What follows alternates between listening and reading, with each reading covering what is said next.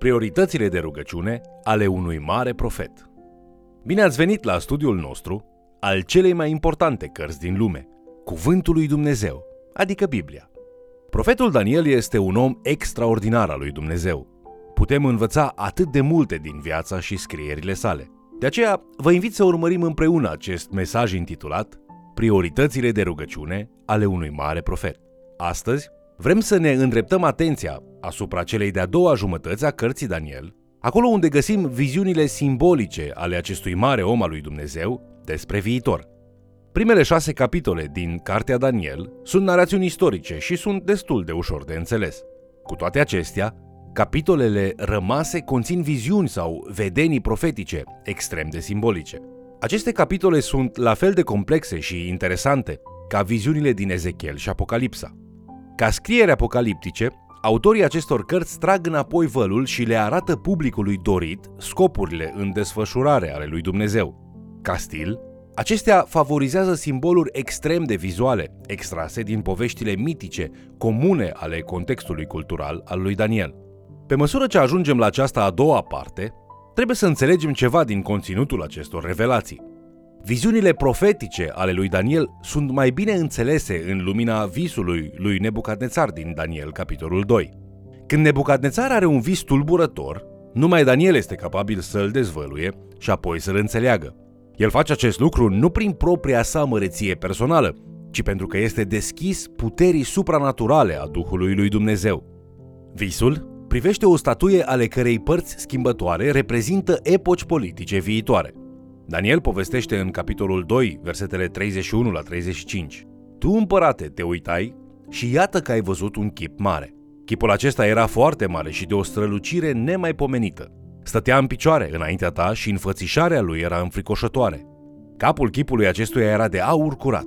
Pieptul și brațele îi erau de argint. Pântecele și coapsele erau de aramă. Fluierele picioarelor de fier. Picioarele, parte de fier și parte de lut.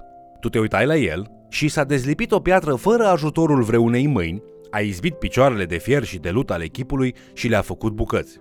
Atunci fierul, lutul, arama, argintul și aurul s-au sfărâmat împreună și s-au făcut ca pleava din arie vara. Le-a luat vântul și nici urmă nu s-a mai găsit din ele.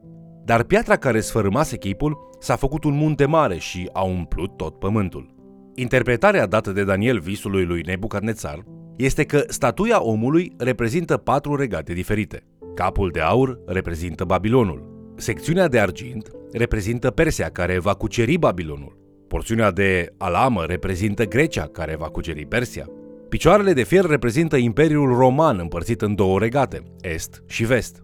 Mulți cărturari cred că picioarele reprezintă și Imperiul Roman, slăbit și despicat, în timp ce alții văd în ele un imperiu roman de la sfârșitul zilelor, reînnoit. Cea mai importantă parte a acestui vis este piatra care este tăiată în mod supranatural, fără ajutorul uman. Această piatră este aruncată în picioarele statuii, răsturnând-o și apoi crescând într-un munte și măcinând statuia în praf.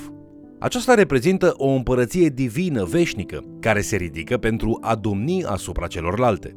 Interpretarea lui Daniel despre acest vis al lui Nebucadnețar ne oferă un model care să ne ghideze în timp ce încercăm să aplicăm viziuni mai dificile pentru a anticipa împlinirea lor reală. Acestea par să se referă la multe lucruri care urmează să vină. Cu toate acestea, ceea ce înseamnă teologie pentru destinatarii originale ai cărții este puțin mai ușor de înțeles. Pe baza acestor viziuni, ar trebui mai întâi să ne întrebăm ce vrea Dumnezeu să creadă, să fie și să facă poporul său în lumina mesajului de bază. Iată câțiva pași de făcut în timp ce încercați să înțelegeți și să aplicați viziunile din Daniel. Pe măsură ce lucrați prin ele, observați simbolurile din viziune. Pe măsură ce observați, acordați atenție interacțiunii dintre simboluri. Dacă o interpretare este dată în scriptură, acordați întotdeauna prioritate acestei interpretări. Rugați-l apoi pe Duhul Sfânt să vă arate ce înseamnă totul. Întrebați ce spune, ce înseamnă și ce semnifică pentru mine. Nu strică niciodată investigarea simbolurilor așa cum apar în altă parte, în contextul lor biblic și babilonian. În capitolul 7, Daniel are un vis. Interpretarea inspirată a visului lui Daniel ne spune să ne uităm din nou la patru mari regate. Versetele 16 la 19 spun m-am apropiat de unul din cei ce stăteau acolo și l-am rugat să-mi dea lămuriri temeinice cu privire la toate aceste lucruri. El mi-a vorbit și mi le-a tâlcuit astfel. Aceste patru fiare mari sunt patru împărați care se vor ridica pe pământ. Dar sfinții celui preanalt vor primi împărăția și vor stăpâni împărăția în veci, din veșnicie în veșnicie. În urmă, am dorit să știu adevărul asupra fiarei a patra, care se deosebea de toate celelalte și era nespus de grozavă. Avea dinți de fier și gheare de aramă, mânca, sfărâma și călca în picioare ce rămânea. Interpretarea continuă. Fiara a patra este o a patra împărăție care va fi pe pământ. Ea se va deosebi de toate celelalte, va sfâșia tot pământul, îl va călca în picioare și îl va zdrobi.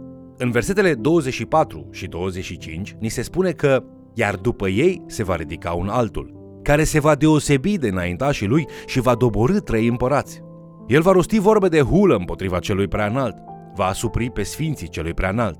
În versetul 27 aveți ceea ce veți găsi în toate viziunile lui Daniel. Dar domnia, stăpânirea și puterea tuturor împărăților care sunt pretutindeni sub ceruri se vor da poporului sfinților celui prea înalt. Împărăția lui este o împărăție veșnică și toate puterile îi vor sluji și îl vor asculta. Pe măsură ce lucrați pe acea viziune prin pașii propuși, puteți spune cu siguranță că este vorba despre patru mari regate mondiale. Coarnele din Biblie reprezintă puterea. Astfel, 10 coarne și un corn mic reprezintă puteri sau regate. Mulți interpretează al patrulea regat ca fiind Imperiul Roman, cel care a reînviat și în viitor, chiar și pentru noi, fiind un mare opresor al sfinților. Poate că acesta este anticristul care apare în literatura Noului Testament. Ar trebui să fim umili în fața unor astfel de mistere. Indiferent de semnificația acestor detalii viitoare, un adevăr se remarcă în Daniel capitolul 7. Poporul lui Dumnezeu este în echipa câștigătoare. Această temă este comună tuturor profețiilor apocaliptice din Biblie. Deși sfinții trec prin mari încercări, împărăția lui Dumnezeu câștigă în cele din urmă. Pe măsură ce studiați orice pasaj escatologic, amintiți-vă. Imaginea de ansamblu este mai importantă decât detaliile. Acum, să analizăm cea mai mare și mai precisă profeție mesianică a lui Daniel, viziunea celor 70 de săptămâni. Nebucadnețar stăpânește pentru primele patru capitole din Daniel. În capitolul 5, Belșațar urmează la putere. În capitolul 6, Darius, Medul, considerat de mulți fiind el însuși Cirus cel Mare, fie unul dintre regenții săi.